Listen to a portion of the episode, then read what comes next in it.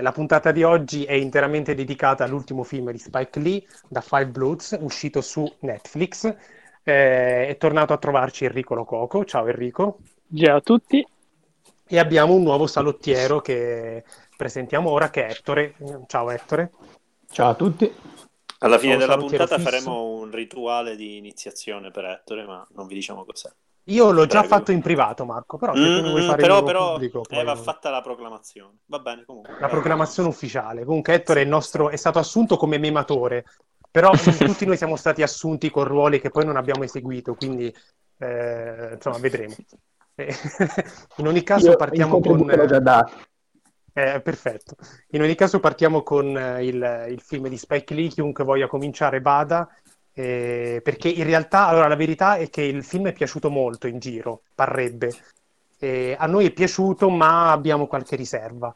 Eh, quindi alla fine di questo dovremo parlare, in teoria. Per cui, Harry, se vuoi dire qualcosa subito? Ma eh, la cosa che a me è piaciuta di più è che, eh, almeno da, dal mio punto di vista, è, è come se Spike Lee avesse affrontato un po' il suo personale Vietnam. E quindi questa, abbia riletto questa ultima sua fase, tra virgolette, pensionistica del, del suo cinema, quello più recente, e cercando, cercando di contestualizzarlo nuovamente e provando anche a tornare indietro a quelli che erano stati i topoi del, del suo cinema, tra le origini e il cavallo tra la fine degli anni novanta e i primi anni duemila, e quindi la dove prima si concentrava quasi esclusivamente su un gioco di, di spazi, questi spazi che erano sempre quasi dei piccoli santuari per i, per i protagonisti, non so, mi viene in mente Do the Right Thing, Lola Darling, Marvin Gaye, poi questo discorso diventa più, tra virgolette, hollywoodiano con la venticinquesima ora, con Inside Man, fino a, appunto, a Da Five Bloods, dove invece c'è un grande spazio, che è un po' il grande non luogo, uno dei grandi non luoghi della storia del Novecento, e, e lì si mette in discussione e gli spazi diventano i formati, quindi il passaggio dal, dal sedici noni al, al quattro terzi, e tra l'altro con quest'uso molto iconografico di attori più o meno conosciuti, e, e non so, a me ha colpito tanto la maturità con cui si è riuscito a tracciare questo percorso, che è anche coerente poi con la struttura del film e col percorso che fanno i personaggi, appunto, al ritorno dal Vietnam. Il film, molto brevemente, questi, parla di questi quattro soldati, in realtà cinque, uno era venuto a mancare, che appunto erano stati in Vietnam e ritornano proprio per, per riportare a casa i resti del loro compagno e dei lingotti d'oro che erano stati seppelliti e quindi custoditi dal, dal terreno del, del posto, e per riportarli appunto negli, negli Stati Uniti, e, e quindi niente, molto semplicemente mi ha, mi ha molto colpito questa, questa maturità, e anche il fatto che, sebbene il film sia molto appassionato, eh, chiaramente eh, ci sia un, eh, un involvement, scusate l'inglese, non mi viene l'italiano, eh, del tutto diretto Eh, nei confronti del, proprio della materia trattata. Un film, come diceva Dario, non ricordo in quale dei tanti incipit della puntata, eh, eh, un, um, un film eh, tremendamente attuale, se non altro per, per tutto quello che sta, che sta succedendo, e quindi, a dispetto di questa puntualità molto appassionata, secondo me c'è puntualità e anche, per certi versi, rigore Nella, nella misura in cui ci sia un discorso cinematografico da fare dietro alla partecipazione dei contenuti. Quindi questo, diciamo, in sintesi il mio, il mio P D P. In realtà, in realtà le cose che hai detto sono, eh, sono esattissime per me, cioè il, il mio problema non è quello, nel senso che eh, il film è perfettamente, ha un'idea stupenda, perché potrebbe essere il solito film sul Vietnam, ne hanno fatti a bizzeffe, tra l'altro parte già con questa consapevolezza di essere l'ennesimo film sul Vietnam, perché è pieno di citazioni, soprattutto da Apocalypse Now, ma non solo, perché qua e là si notano varie cose, eh, per cui parte già con questa, mettendo le mani avanti, giustamente, in maniera non innocente, come, come dico spesso, e, E pe- però la questione del Vietnam è vista da un'ottica diversa dal solito, cioè quella dei soldati afroamericani, eh, in particolare questo gruppo formato solo da soldati afroamericani che diventano amici, che parlano, alla fine stiamo parlando degli anni sessanta, eh, almeno i loro ricordi sono di quell'epoca, parlano di diritti civili, di... e dentro c'è tutta la cultura del cinema di Spike Lee, che è un cinema black in toto, e, e lo è simbolicamente perché Spike Lee fa sempre finta di non vedere le enormi contraddizioni del mettere insieme per esempio Martin Luther King e Malcolm X come se fossero la stessa cosa o la stessa ideologia o tante Muhammad altre Ali, cose eh, esatto, sì, sì. No, però per dire che eh, eh, in, in, qualche, in qualche modo lui, in tutti i suoi film comunque eh, è, è sempre un po' ingenuo in questi accostamenti, in questa visione politica, però è ingenua perché è appassionata, eh, è personale, è sentita sulla sua pelle, sulla sua esperienza, eh, per cui ci sono queste cose che a me danno sempre un po' fastidio, ma mh, passato qualche giorno dalla visione eh, ci stanno in realtà nell'economia narrativa del film. E, mh, mi piace il fatto che lui per affrontare tutti questi nodi problematici eh, impieghi comunque una messa in scena eterogenea, sia il cambio di formato, che le parti che sono quasi documentaristiche, ma anzi quasi da servizio televisivo, con le scritte, i riassunti storici. Eh, però il mio punto è che sembra che lui voglia mettere queste vicende personali eh, forzatamente dentro una cornice in cui stanno e non stanno bene, eh, per voler fare a forza un discorso generale, che però è difficile fare, considerando che il film... Eh, perdonatemi se uso questo aggettivo, il film ha delle punte quasi tarantiniane, cioè ha delle punte quasi di, eh, come dire, di qualunquismo espressivo, narrativo, eh, e questo cozza un po' con quello che lui vorrebbe fare. Questa è stata la mia impressione, cioè lui prende del materiale, lo mette dentro la sua visione particolare, a tratti anche ingenua, eh, lo mette all'interno di una cornice in cui spesso non sta molto bene, e forza alcune cose, perché alla fine il film è una specie di suicidio collettivo di questo gruppo di persone rimaste traumatizzate dall'esperienza di guerra, e, e, e questo lo rende molto astratto e irreale in alcuni punti, per cui non si capisce come eh, armonizzare bene questo lato con il, il lato quasi documentaristico informativo sulla condizione dei neri. Eh, mi è sembrato un film, l'idea è ottima, la realizzazione è molto strana, ibrida e non sempre riuscitissima. Eh, in realtà questo non è per forza un difetto, perché, come dicevo, ehm, se, tu, se tu prendi un calderone e ci metti dentro tutta la tua cultura, la tua esperienza, è una storia un po' assurda, per forza viene una cosa, una cosa bizzarra. Se posso, volevo aggiungere qualcosa, se Dario non aveva altro da dire. Vai, vai. Eh, mi aggancio al discorso che tu facevi sulla, sull'ingenuità e comunque sulla, sulla struttura eterogenea del film, che secondo me eh, è proprio insita all'interno di quella che è la storia politica afroamericana che va dagli anni sessanta in poi all'interno del sistema americano, appunto. Come dicevi tu, è un film che dà per scontato di essere il classico film su Vietnam con...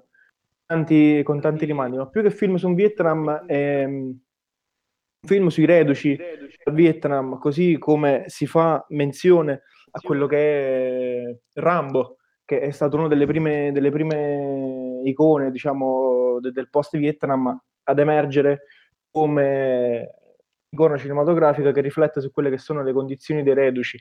È così come il personaggio, che è di, palesemente, di palese matrice repubblicana, tant'è vero che indossa il cappellino rosso Make America, America Great, Great Again, Again sì. Esatto, eh, potrebbe essere eh, un controcampo concettuale quel tipo, quel tipo di Rambo.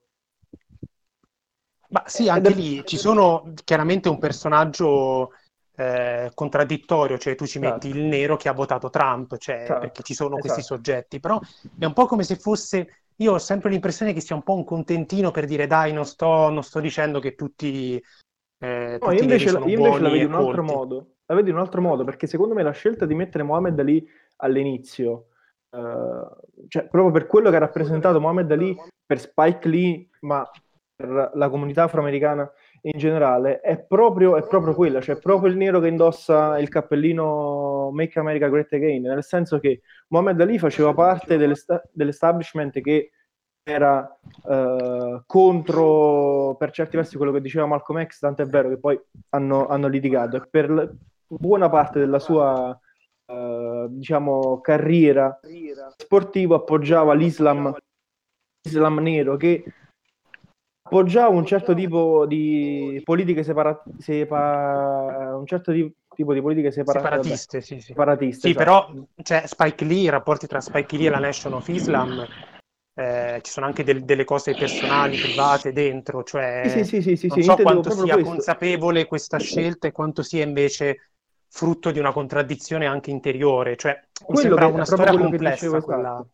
Quello che dicevo sì, all'inizio, sì, okay. Che cioè, secondo me questa natura contraddittoria fa parte proprio della natura della storia politica afroamericana che Spike Lee tenta di ripercorrere all'interno di queste due ore, ore e mezza, perché nel momento in cui metti Muhammad Ali, c'è Malcolm X e poi c'è Martin Luther King, ci sono le tre icone che comunque hanno combattuto uh, la discriminazione, la guerra in Vietnam, eh, diciamo, non, non hanno bisogno di spiegazioni per dire cosa fossero, però... Importante il, mo- il modo in cui Spike Lee tenta di impiantare le personalità di questi tre personaggi all'interno di questo gruppo di, di compagni che va alla ricerca di, di, della risoluzione di questa quest, ovvero uh, di, di ritrovare il corpo, il cadavere dell'amico.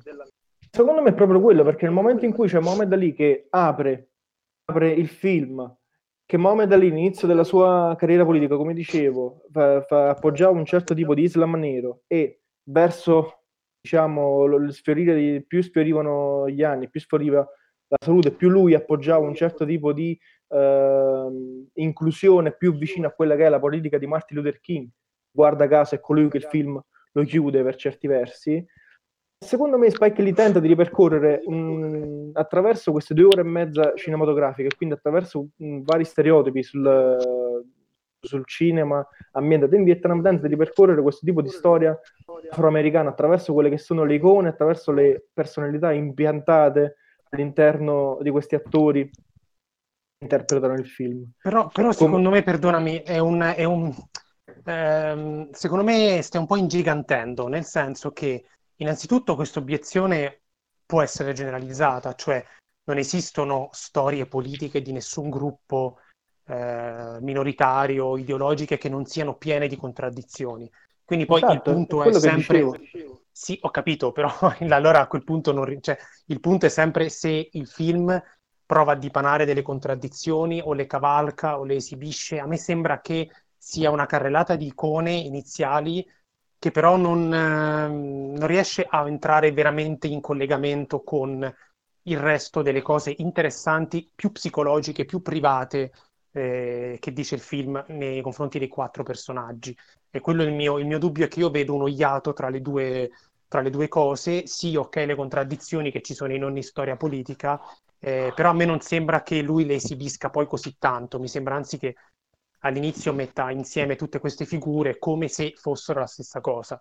E... Sì, certo, io sicuramente non anche... è spietato, non è spietato nella, nella no, non è che deve essere finisce spietato. Un po', finisce un po' per certi versi un, un po' bene, c'è un po' un happy ending per certi versi, perché c'è questa redenzione, redenzione relativa del repubblicano, e c'è diciamo la favola che va a buon fine in modo, in modo relativo, quindi avrei preferito anch'io che si fosse cavalcato queste contraddizioni, si fossero poi esposte, perché i presupposti c'erano tutto, con il nero che votava il nero che votava Trump, si poteva costruire un discorso ben più complesso attorno a questo tipo di figure, a questo gruppo eterogeneo. Secondo me le, so. le, vai, vai. Tante contraddizioni Eh, stanno anche nella, nella messa in scena. Ora eh, io premetto che non ho capito se il film però non sarebbe stato Spike Lee, personalmente sì. Vado? No, se volete proseguire l'ultimo questo discorso intervengo dopo. No no no, no. Io... vado? Vai vai. Ok ok ok ehm, ripeto, io premetto che non ho capito se il film mi è piaciuto o meno, e tuttora continuo a non capirlo.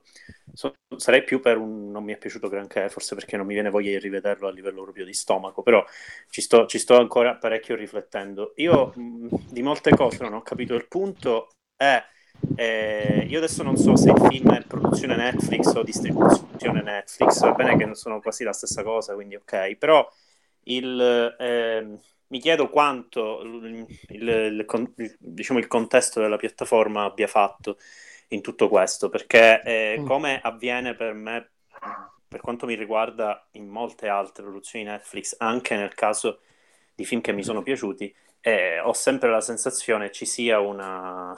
Eh, è come se nei, in questi film Netflix non percepissi una, un'evoluzione esplicita dal punto di vista...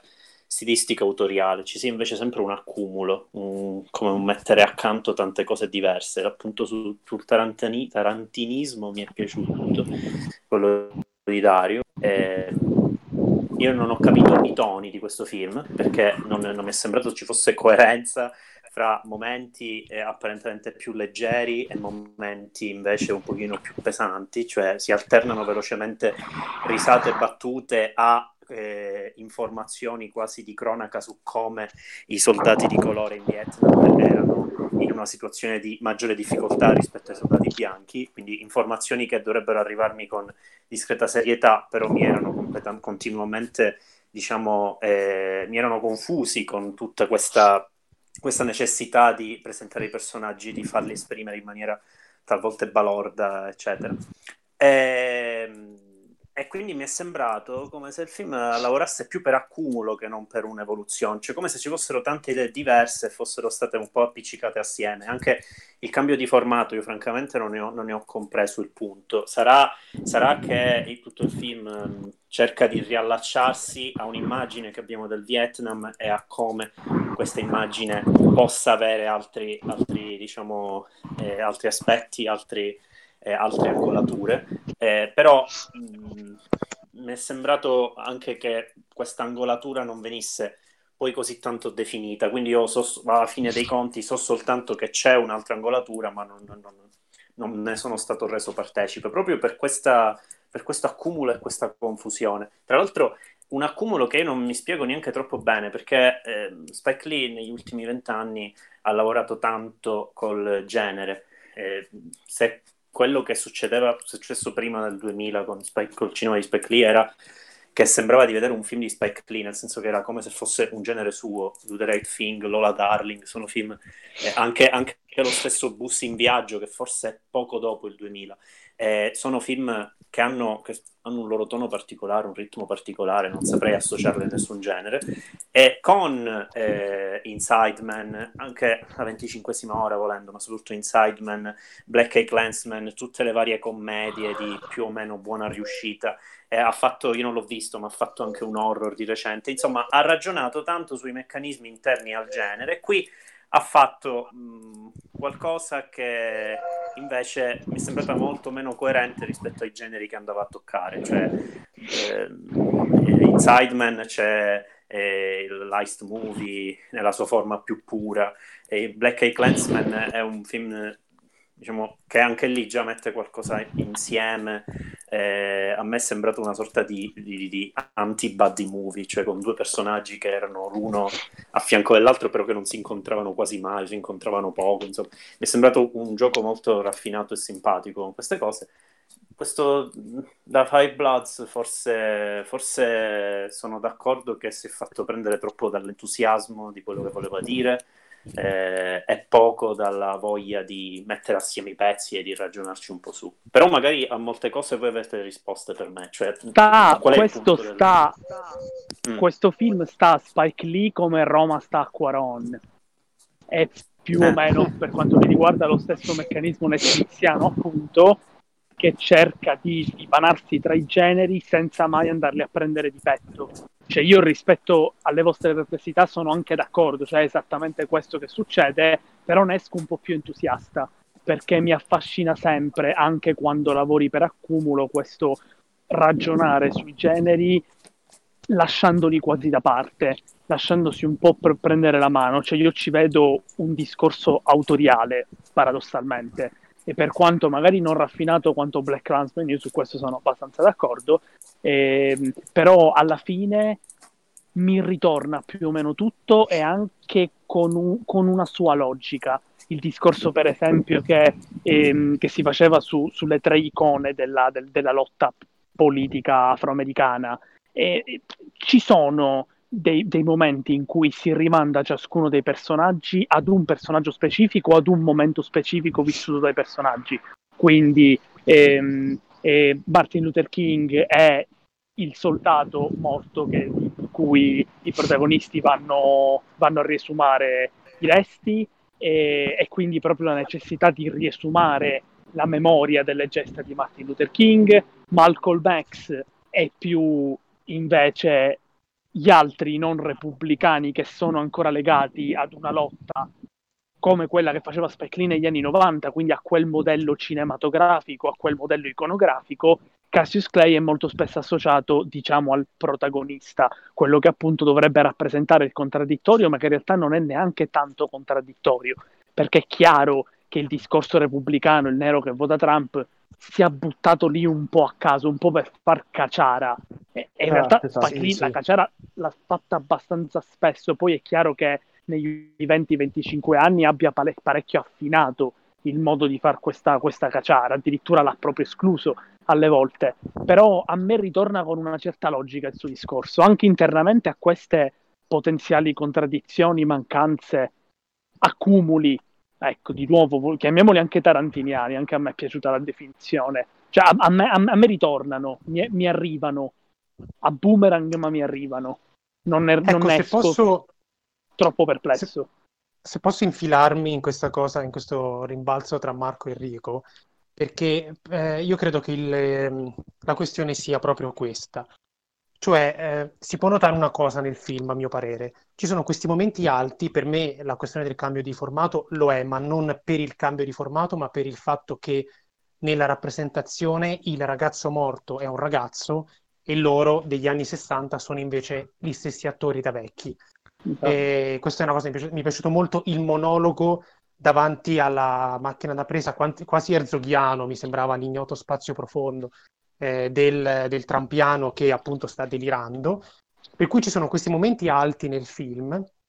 Ci sono dei temi che sono troppo abbozzati. Un altro tema abbozzato e non completamente chiarito è quello del rapporto intergenerazionale, del rapporto padri-figli, eh, Paul e il figlio, Eh, oppure il, il protagonista, tra virgolette, e la figlia eh, dimenticata in Vietnam, non sapeva di avere una figlia vietnamita. Quindi le, le famose seconde generazioni hanno fatto un sacco di film e libri sulla seconda generazione dell'Olocausto, c'è anche quella del Vietnam, cioè i figli di coloro che sono rimasti traumatizzati da, dalla guerra del Vietnam.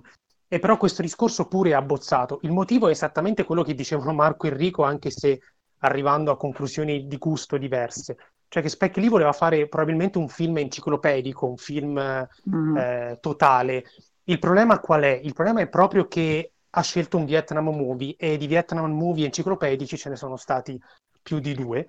Eh, per esempio, cioè, a parte i soliti, Apocalypse Now, Il Cacciatore, ma lo è, lo è anche un filmetto di serie B come Combat Shock di Buddy Giovinazzo della Troma, che è un piccolo gioiello. Eh, e Vietnam movie enciclopedici appunto ha... sono stati clamorosi, hanno detto tutto il contrario di tutto, sono stati, hanno cavalcato delle vere contraddizioni interiori. E Spike Lee mi sembra che voglia fare una cosa del genere, ma alcune cose riescono molto bene, soprattutto momenti singoli, anche a livello di messa in scena, altri sono temi troppo abbozzati e nell'insieme manca di coerenza. Poi nell'insieme a me è piaciuto molto di più che a Marco, credo. Eh, però condivido, condivido questa visione di... di uno Spike Lee enciclopedico. Cioè, per esempio, però... vai, vai. Per esempio, ehm, uno dei momenti, diciamo, un pochino più balordini che mi è sembrato balordino, è che mi è sembrato quasi, quasi eh, come dire, inopportuno, non so.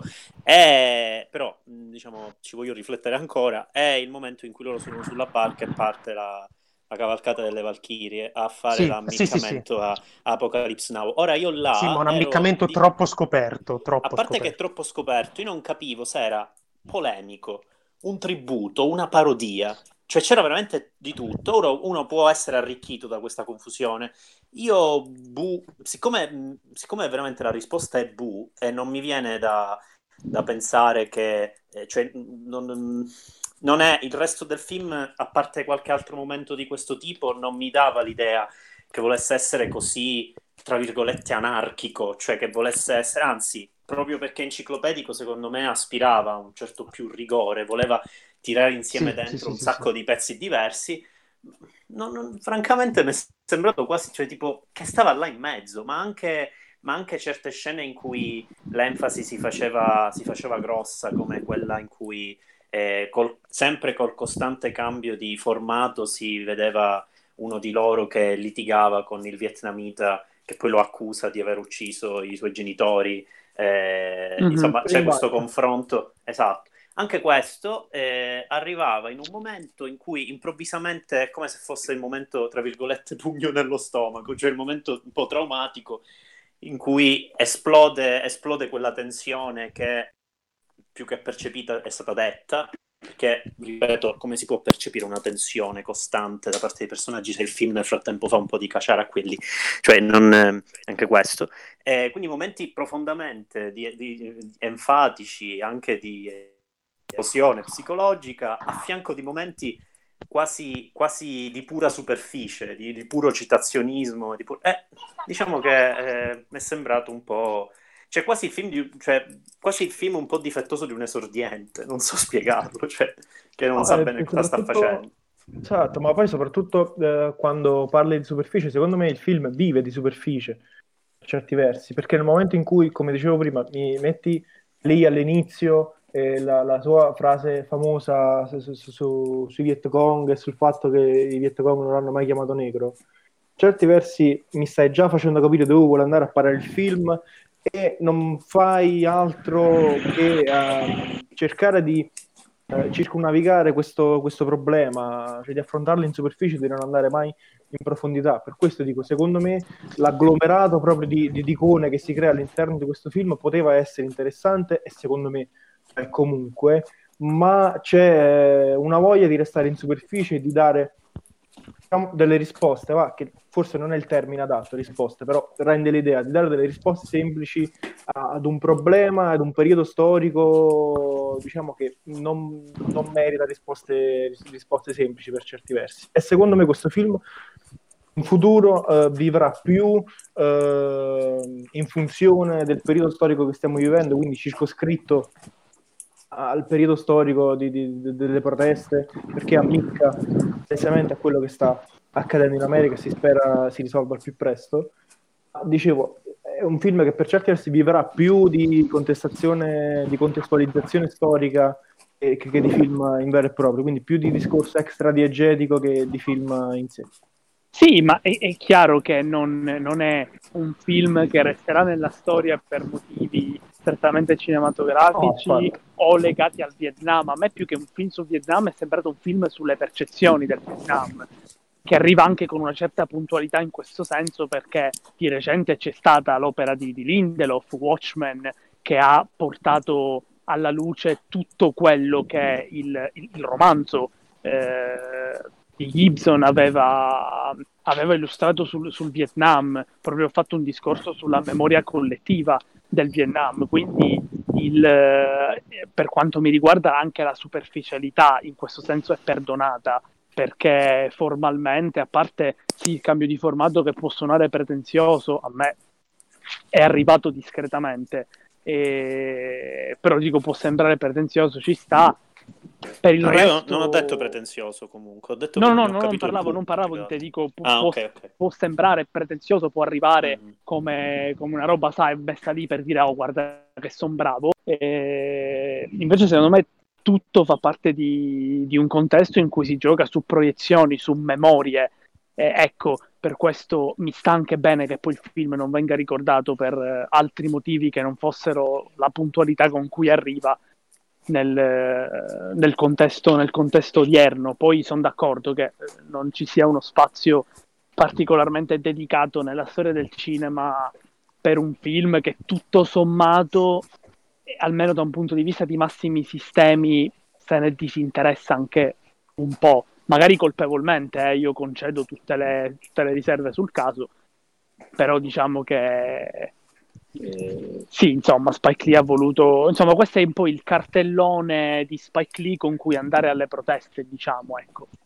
Esatto, quindi, secondo mi me sta, la, mi sta la, anche la sintesi, bene che sia in superficie. La sintesi perfetta, sintesi perfetta secondo me, trovi completamente d'accordo. Beh, per me c'è anche il discorso, innanzitutto ha ragione Enrico che è un film sulle percezioni del Vietnam, tra l'altro c'è quella scena nel momento in cui loro sono sulla barca, quindi quando il momento di cui parlava Marco, e molti pezzi di, di quelle scene sono riprese da un altro occhio che è quello della cinepresina che ha in mano uno di loro, non mi ricordo chi, e, e quando avvengono queste... forse?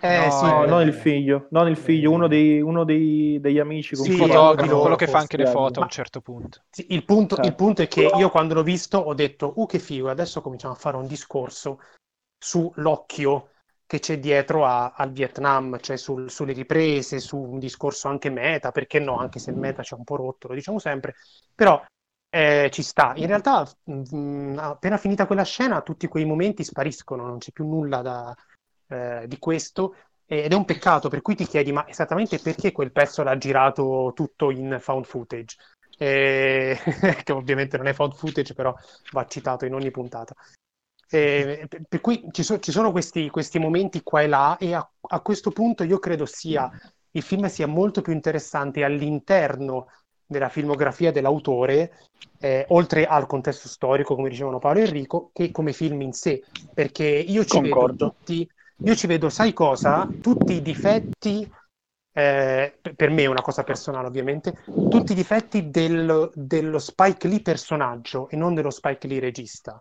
E quello che vedo in questo film sono le sue, le sue contraddizioni interiori che non ha mai mancato, devo dire eh, questo co- coerentemente in un certo senso, non ha mai mancato di esibire, compreso quella, quella omaggio a Apocalypse Now, perché Marco ha detto una cosa giusta, potrebbe essere anche polemico, io l'ho percepito anch'io come una cosa che non sapevo se fosse di marca positiva o negativa, eh, però non mi stupirei che ci fosse della polemica, eh, mi, mi ha fatto pensare mentre lo vedevo a tutti i Vietnam movie e ai neri che ci sono nei Vietnam movie, ce n'è uno in Full Metal Jacket, ce n'è uno in, in, in Apocalypse Now, E, e ci può essere una polemica sotterranea di Spike Lee, ma al contempo anche una fascinazione per quel, per quel cinema bianco, tra virgolette. Cioè Spike Lee è uno che nasce nel mondo radicale, ma non riesce a non avere rapporti con un mondo mainstream. Non è mai stato un autore davvero, eh, davvero radicale, cioè uno di quelli di, uno di quei registi ideologi ultra... Eh, ultra spinti mm. che rimangono nel, no, no. nel loro rifiuto totale delle cose, e, e se questo non è assolutamente una colpa personale, però è una contraddizione del personaggio più che del regista, perché non in tutti i film eh, emerge in modo, in modo così plastico, e, e però in questo film ce l'ho vista ce l'ho vista molto, e, e che è quello che poi interessa a Netflix in realtà, il personaggio, eh, essere, non l'autore. Certo. Certo, certo. Infatti il stesso discorso si può fare con il film di Sion Sono su Netflix, il film di eh, tutti, tutti i film, i film di Cuarón su Netflix, cioè eh, fare una sintesi di quegli autori per presentarli al pubblico con dentro tutte le loro, eh, le loro fisime personali in un certo senso. Ma, esatto, per, me, diciamo... per me ha fatto un'operazione diversa di, di diversa caratura e maturità Scorsese con Netflix, però il discorso rischia di, di, di divagare un pochino, eh, però cioè, lì, non, non... lì perché lì non voleva essere un dis... lì è capitato Netflix a un certo punto, eh, cioè il progetto parte da molto prima, sì. E quello è il motivo, è stato credo. più una necessità produttiva che esatto esatto esatto nonostante sì, io là in realtà Netflix ce lo senta molto bene, semplicemente non lo vedo coerente con questo, cioè ce lo vedo parecchio Netflix perché è uno Scorsese molto molto come dire, ne abbiamo già parlato ai tempi, pacato, pacato senza, i suoi, senza i suoi sì, sì. Su- i suoi virtuosismi, i suoi barocchismi, eh, per cui, che, che è una cosa molto diciamo senile in senso buono, molto come dire da vecchio saggio, che, che mi è piaciuta parecchio ed è molto netflixiana secondo me, perché anche quel film lavora per accumulo, però non mi è sembrato fosse anche il luogo in cui l'autore potesse sfogare tutte le proprie pers- personali contraddizioni, ecco. Però sì, diciamo sono scelte dell'autore, evidentemente. Esatto. Questo è vero, sì sì sì. Eh, diciamo anche che per quanto a me sia Spike Lee che Cuarón piacciono parecchio, non, non reputo che abbiano o possano avere la stessa capacità di Scorsese di leggersi all'interno di un contesto preciso.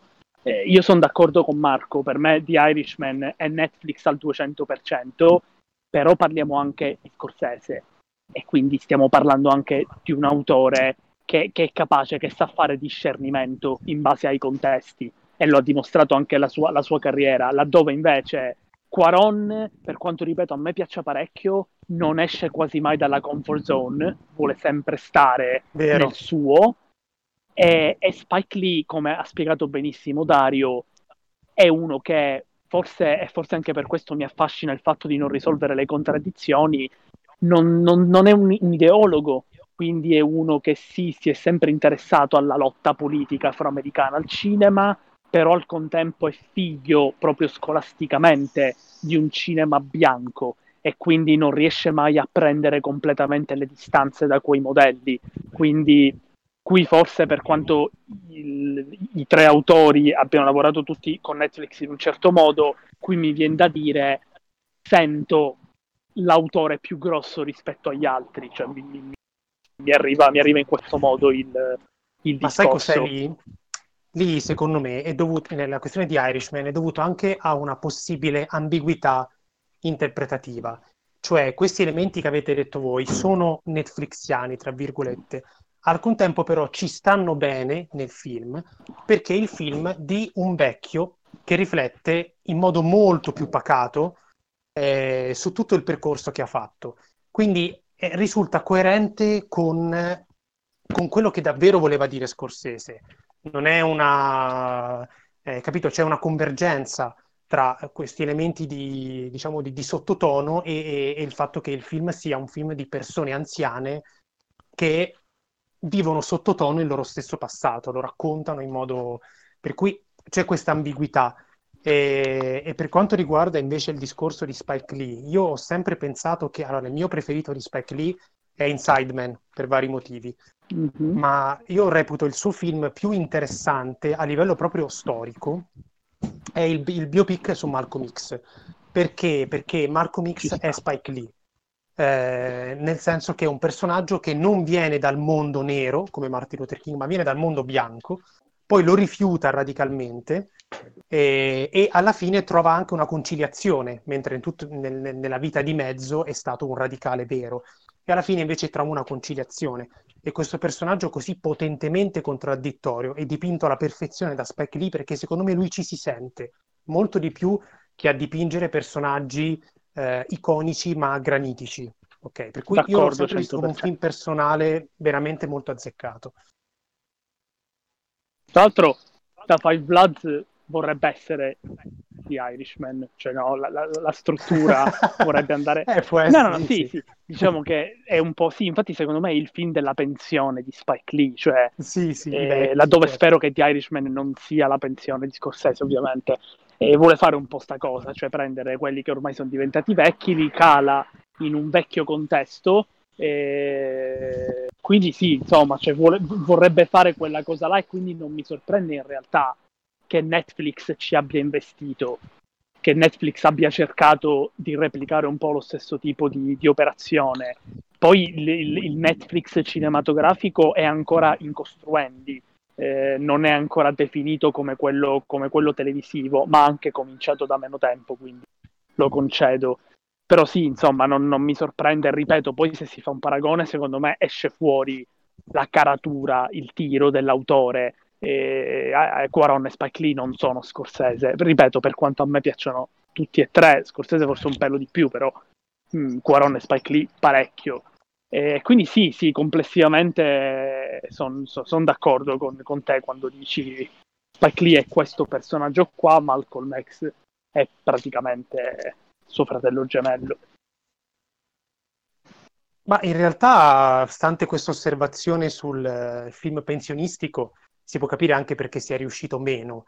Eh, cioè la dura verità è che Spike Lee è m- molto più giovane di, di Scorsese, e io ho sempre pensato che il tema della vecchiaia sia uno dei temi più difficili da affrontare al cinema, eh, ci sta, ti conviene essere vecchio per, secondo me, per affrontarlo bene.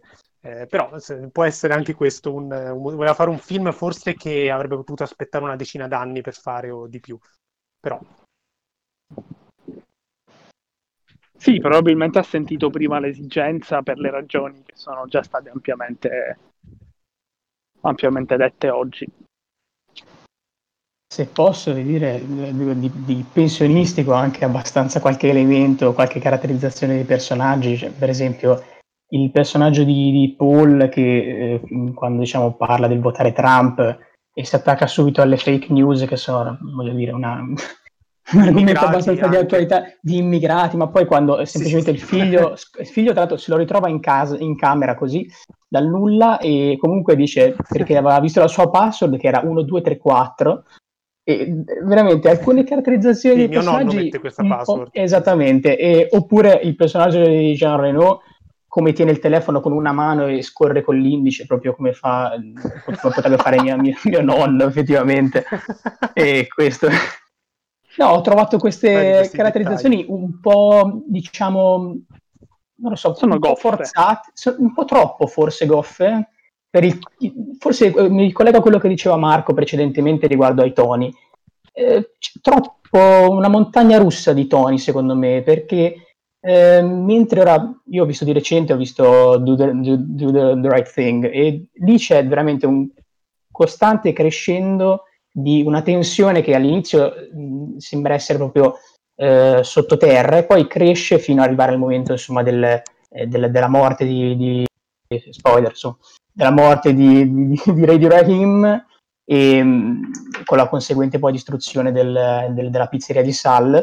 Lì c'è veramente un, un costante crescendo fino ad arrivare alla, alle, all'esplosione. Qui invece ci sono dei momenti di, come diceva Marco, di cazzeggio se vogliamo, e poi esplode la bomba e ti trovi il tizio a metà. Eh, questo mi ha un po' spiazza, forse, forse è voluto, potrebbe essere, semplicemente Una, una tarantinata sulla carta questa, proprio come, come, come tono traumatico. Eh, lo so, eh, ma... Però... Ma è anche ma la violenza è tro... sulla cioè, carta. Sì, anche sì, però proprio. L'ho trovata un po'... Mentre, diciamo, in Tarantino ovviamente c'erano questi scoppi, ma non... il, il tema, i temi tarantiniani non sono così forti, se vogliamo, mm. come questi ora di trattati che, che vogliamo trattare adesso in Spike Lee, e che sono, mh, diciamo... scottanti in questo momento, sì. Poi perché questo è, ma proprio perché i temi eh, che ha Spike Lee e che sono molto sentiti e che sono un po' contenuto del film eccetera, devono fare il paio con l'aspetto superficie di cui abbiamo detto prima. Tarantino si mantiene sulla superficie, ragiona sulle superfici e, e trasforma in superficie quello di cui parla. Spike Lee non vuole farlo, non vuole essere Eh, postmoderno, non vuole eh, annullare la narrazione in quel senso, ok? Non vuole, non vuole escludere l'aspetto contenutistico, perché, perché veramente poi ci sono dei momenti in cui ti descrive con dettagli certe altre cose, per cui la superficie di Spike Lee è quella della, eh, del, del, del, diciamo, tra virgolette, entusiasmo e, e tra virgolette della provocazione polemica e politica, che vive di superficie, ha detto Enrico che è uno, uno standard il film, ok, quello da portare nelle proteste, però vive di quello e vive di questo tipo di entusiasmo, e questo tipo di entusiasmo è di per sé eh, contraddittorio e, e non, non, secondo me non, non funziona bene quando lo devi trasferire eh, trasferire nelle contraddizioni di un film, dei ritmi di un film, cioè non,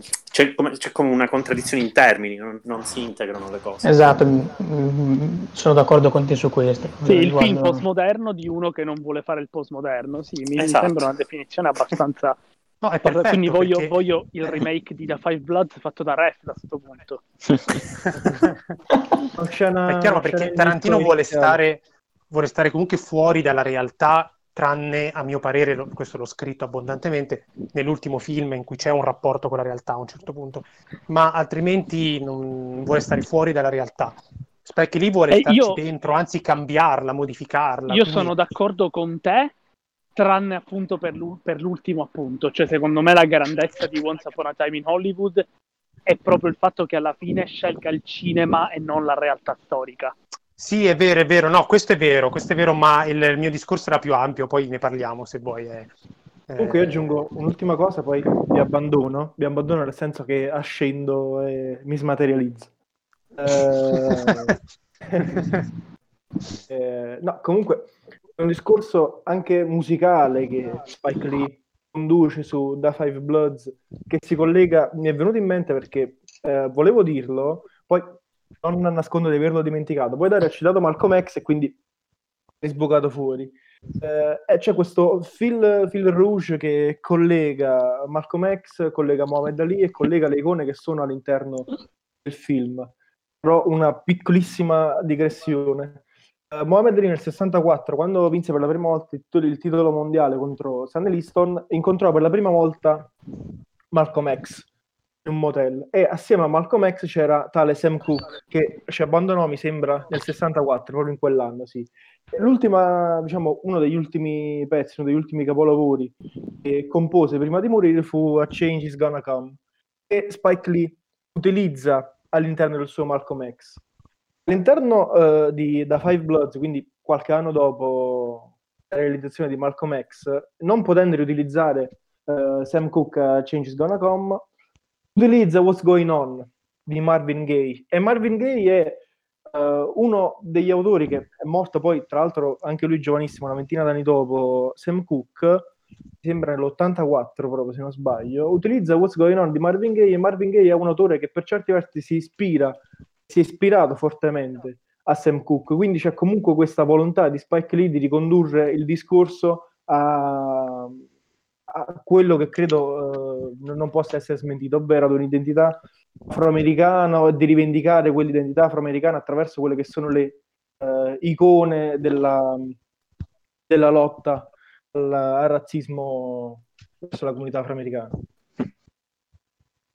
Sì, che un po' spiega la sua anche idea di cinema, che è un'idea di cinema fortemente legata appunto a questi a questi modelli magari poco cinematografici, appunto, certo. Sempre molto di pancia, molto partecipativi rispetto alla, alla storia politica del, del suo popolo.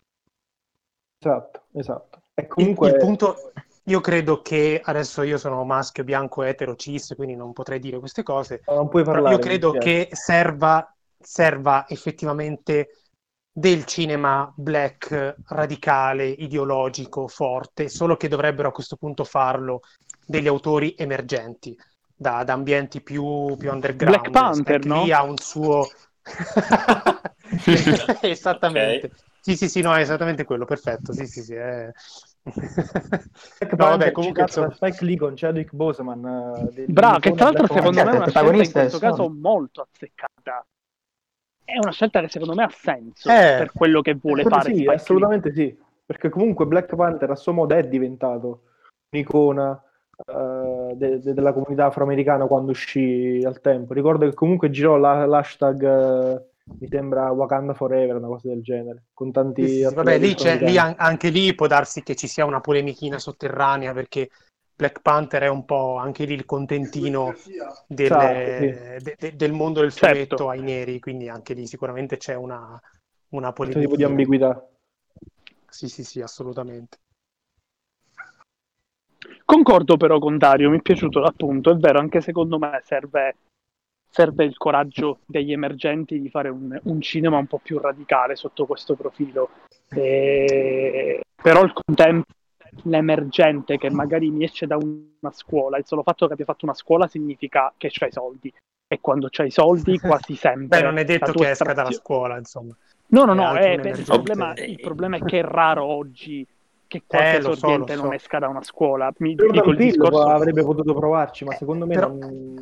però forse allora, Enrico, il problema è proprio questo, cioè la, la, la scarsità del cinema autenticamente politico adesso forse è proprio dovuta al fatto che il, prima lo facevano i registi, non dico della strada, però quasi, insomma, che uscivano da, da, da determinati... Comunque politicamente impegnati, sono d'accordo. Esatto, esatto. È questo, di Io questo c'è ricordo... bisogno forse...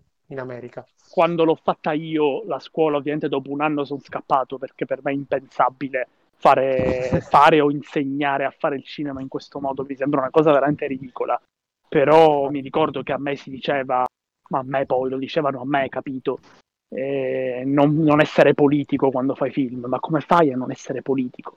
Cioè per me anche il solo fatto di avere la possibilità di avere una voce in capitolo universale significa prendere una posizione rispetto a un certo problema. E, dico, eh, e lo sto dicendo discorso... io...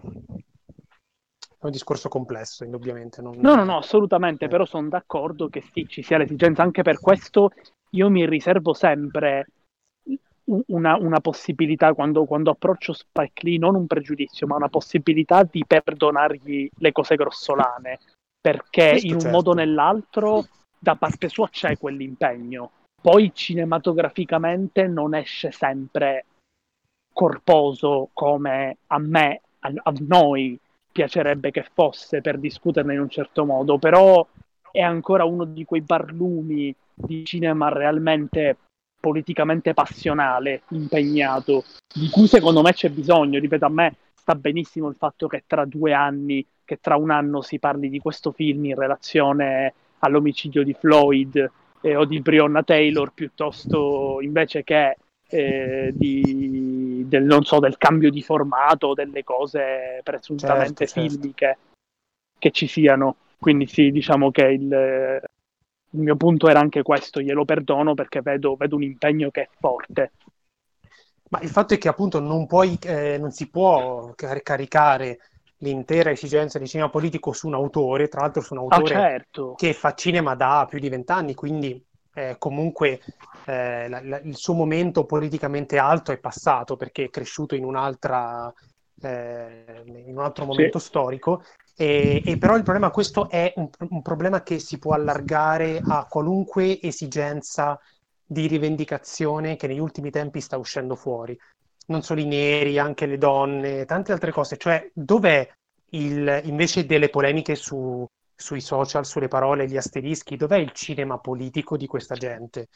Eh, questo è quello che mi domando io. Ma non per forza il cinema, ragazzi, anche la letteratura politica, quello che volete, l'arte, la pittura. Cioè, dov'è il, questo impulso protestatario? Mh, perché non è incanalato in qualche opera che, come sempre è successo nella storia, modifichi realmente la visione collettiva? Perché un post su Facebook non modifica una mazza. È un'esigenza veramente larghissima che, che in giro manca, a mio parere. Poi, come al solito, un esempio... Io sposo il tuo punto di vista pieno. Eh. No, dicevo, un esempio che mi è venuto in mente ora è Jordan Peele, Pe- Pelé, come, se, come lo vogliamo chiamare, non so come si pronunci, però insomma il regista di eh, Us e di Get Out fa dei film che sono... Ehm... Allora, io ho visto solo Get Out, però è un film molto black in quel senso, perché... fa vedere, diciamo, tutte le... black nel senso che è in, in contrapposizione col mondo bianco, perché fa vedere proprio delle... Ehm, diciamo, quanto siano assediati eh, gli afroamericani in America, perché il protagonista, ora non stiamo qui a parlare di, di Get Out, però insomma il protagonista ehm, entra in casa di questi bianchi che lo accolgono, il padre dice addirittura io ho votato anche Obama e, eh, e nulla, però eh, si vede che lui, lo, lo invitano perché vogliono prendere il suo corpo. Ora poi il, il film è chiaramente un horror, eh, un film così d'assedio mi verrebbe da dire, però eh, lui è un film che fa eh, scusi, eh, scusate, è un regista che fa film eh, di, di quel tipo. Poi un altro regista che mi viene in mente ora Eh, che però in, eh, non, non mette i neri in contrapposizione con i bianchi, eh, Barry Jenkins per esempio in Moonlight, eh, eh, se la strada potesse parlare, eh, in Moonlight per esempio non mi pare si veda mai un bianco, ma questo non perché lui voglia eh, diciamo eh, non parlare dei bianchi, lui, lui semplicemente parla delle comunità dei neri. E mi viene in mente un discorso che fece James Baldwin, allora, perché ho visto di recente il documentario di Raoul Peck, eh, che parla molto di quello che, di, di quello di, eh, che scriveva Baldwin e quello che eh, proclamava lui. Eh, diceva che eh, essendo segregati i neri, loro potevano vedere quello che i bianchi facevano, però i bianchi non potevano mai vedere quello che i neri facessero nel ghetto. E quindi era... Poi lui parlava di una...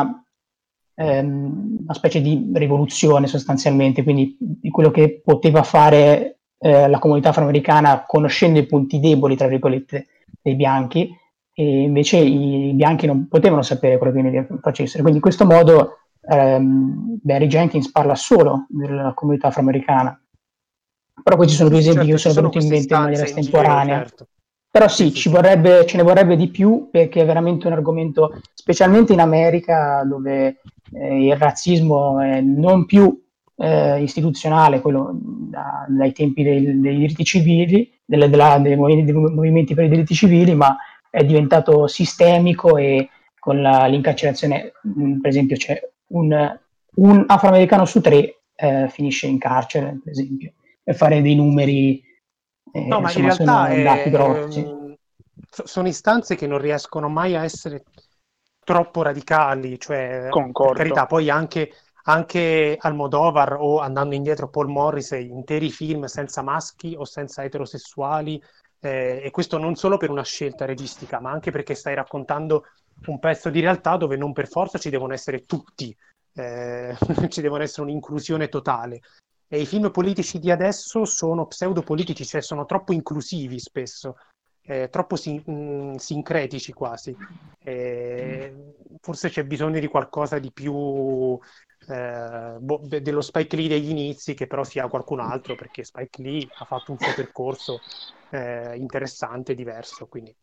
Io appunto, rispetto a, a Peel e Jenkins, che sono due autori che mi piacciono entrambi, e volevo dire appunto questo: sì, è vero che fanno un cinema nero, però è talmente impegnato come cinema a sradicare una certa idea bianca, che per carità è una cosa politicamente importante tanto quanto, che in realtà sono d'accordo con Dario, non risultano mai realmente radicali. Cioè io quando penso a un film di Peel, o quando penso a un film, poi per carità è chiaro che l'audience mediamente non abbia le stesse idee mie a livello cinematografico, che sono anche un po' estreme, però io, se penso a Peel e Jenkins, penso più al discorso che fanno sulle narrative audiovisive contemporanee, piuttosto, più, più, che il, più che il discorso politico per sé. Mm-hmm. E questo un sì, po' sì. mi priva in realtà la carica, la forza politica, cioè anche Us, per dire, che a me, a me è piaciuto tanto, e sono quasi solissimo in questo, cioè perché a molti dei miei, quasi tutti i miei amici ha fatto cagare, o comunque è piaciuto molto poco, e anche Us, che a me ha entusiasmato, e io più che il discorso politico, che in realtà potrei trovare persino banalotto, vado a pensare invece a tutto il discorso sotterraneo circa la, la replica, la serialità. E quindi alla fine a me non rimane un film particolarmente certo. impegnato sul piano politico, che è paradossale. E lo stesso Get Out, eh, per quanto io l'abbia trovato a suo modo brillante, per me caruccio, ok, niente più, però c'ha delle cose divertenti. Eh, anche lì sarà che le referenze siano effettivamente troppo bianche, e quindi per me bianco anche troppo riconoscibili.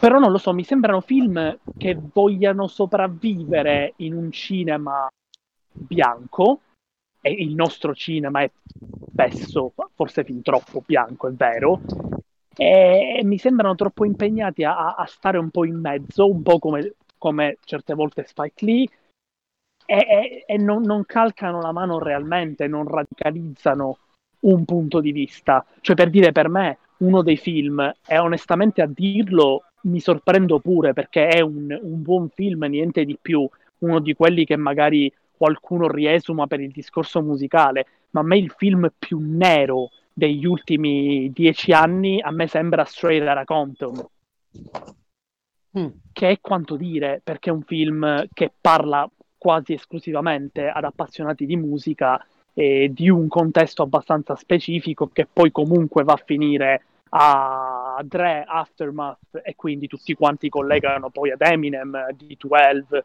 e tutta quella roba là.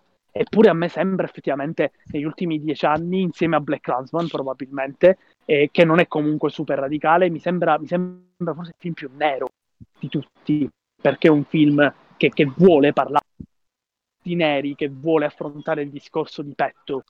E diciamo che insomma non, non, non mi arriva, non è che parliamo, stiamo parlando di un autore particolarmente radicale, certo. Quindi in realtà questo cinema nero che sta uscendo fuori ultimamente, boh, quanto nero vuole essere, però Questo è probabilmente Ma... un segno, un segno dei tempi, perché senza andare a pescare autori eh, politici della comunità nera, in realtà è molto più eh, on point sulla questione nera. Eh, un film, altra epoca storica, come Ombre di Cassavetes, quindi un film di un bianco americano eh, della, della media borghesia rispetto a questo, a questo cinema. Il paradosso è questo, poi alla fine, senza andare a pescare autori di quell'epoca che erano eh, più ideologizzati, quindi è ovvio che il paragone non regge, però per dire eh, è un po' il paradosso che, che ci si trova ad affrontare. Ma è anche un film sulla comunità nera molto... Eh, almeno su un certo tipo di comunità, anche se è un film che parla di musica, ottimamente riuscito, che col tempo invecchia sempre meglio, molto criticato da Spike Lee, è Bird di Clint Eastwood, per esempio. Quale, eh, scusa? Bird di Clint Eastwood, mm, okay. eh, su Charlie Parker, che per me tra l'altro è uno dei suoi capolavori a mani basse, è molto criticato da Spike Lee, in realtà col tempo, se lo rivedete, insomma è... è un bel film su un mondo in cui eh, i bianchi sono esclusi, e questo è un altro autore bianco, repubblicano tra l'altro, quindi eh, continui paradossi. Vabbè, che dire, si può anche chiudere, credo. Poi attenzione, eh, io, e qui voglio fare un po' un appunto autocritico, penso anche che alle volte eh, però posso ovviamente studiare, approfondire, non so quanto arrivare ad un compimento, penso che alle volte ci sia un filtro che manchi. Per dire, quando io parlo di autori che pure mi piacciono, Peel, Jenkins in particolar modo, e, e, e poi parlo, che ne so, appunto di Cassavetes, no, oppure Bird di Clint Eastwood, a quel punto penso un attimo, ma io sto valorizzando in modo particolare le opere di due bianchi sui neri perché... solo perché sono grandi film e lo sono indipendentemente da, da tutte le sovrastrutture, o perché c'è un filtro effettivamente del tutto bianco e quindi questo discorsi, può essere assolutamente i discorsi di colore, i discorsi neri di film come quelli di Peel, di Jenkins mi arrivano collaterali per questo motivo, perché in effetti è, è, è, ed è una colpa, lo, lo vorrò fare, non mi sono mai informato con un nero sulla sua percezione di Peel e Jenkins, che certo, appunto a me certo. arrivano collaterali in quanto film politici sui neri per tu, tutti i motivi di cui prima, e quindi vorrei invece capire, quindi attenzione, mi lascio sempre la riserva perché è, è giusto, è giusto così, eh, perché poi magari no. per la comunità nera questi sono film che invece mostrano un grande impegno, e quindi forse la nostra idea ad essere troppo radicale e a non questo permettere... è vero, cioè il problema critico, diciamo quasi heisenbergiano, dell'osservatore c'è, eh, anche se io li avevo scelti appositamente, sai perché? Perché eh, quello che intendevo dire è che ci sono all'epoca in cui, sia all'epoca in cui gira Cassavetes che all'epoca in cui Eastwood fa Bird, eh, c'è tutto un cinema black molto sotterraneo, Eh, politicizzato, che funziona molto meglio dei loro per raccontare la storia di, del momento, ed è molto più radicale, ma i loro a me pare, pare che funzionino meglio del cinema black di adesso, capito? Cioè eh, eh, era questo eh, il... sì, è anche la mia percezione. Ecco, però è ovvio che anche, anzi, soprattutto nella loro epoca c'era chi raccontava quelle cose in modo diverso, lo fai per forza in, in modo underground, perché comunque stai parlando dal punto di vista di una minoranza, cioè non, è, è inevitabile che sia qualcosa di underground, e anche un po' perché hai più libertà espressiva, eh, quindi non, non, non c'è altro modo, eh, e quindi però adesso non vedo poco questa roba, poi magari c'è in giro e non viene distribuita e noi non lo sappiamo, anzi. Eh, no, esatto, esatto, anche un film che a me è piaciuto da impazzire, ne parlai anche con Marco perché invece a lui non piacque, e cioè Selma di Ava DuVernay, che in realtà si è un po' persa nel tempo, e quel film a me non arriva come radicale, mi arriva, sì, a me è sì, piaciuto sì. tantissimo, mi arriva anche con un certo impegno no. grosso, però non è radicale, o almeno sì, non sì. nei termini in cui interpreto io il termine, eh, attenzione, che poi vorrei capire quanto queste rappresentazioni, per quanto fatte da neri, sui neri, coi neri, arrivino al, al nero.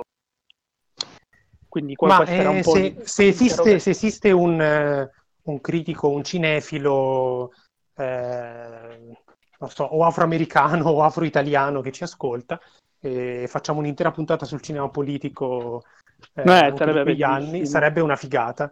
E vedremo uno special, uno specialino prossimamente.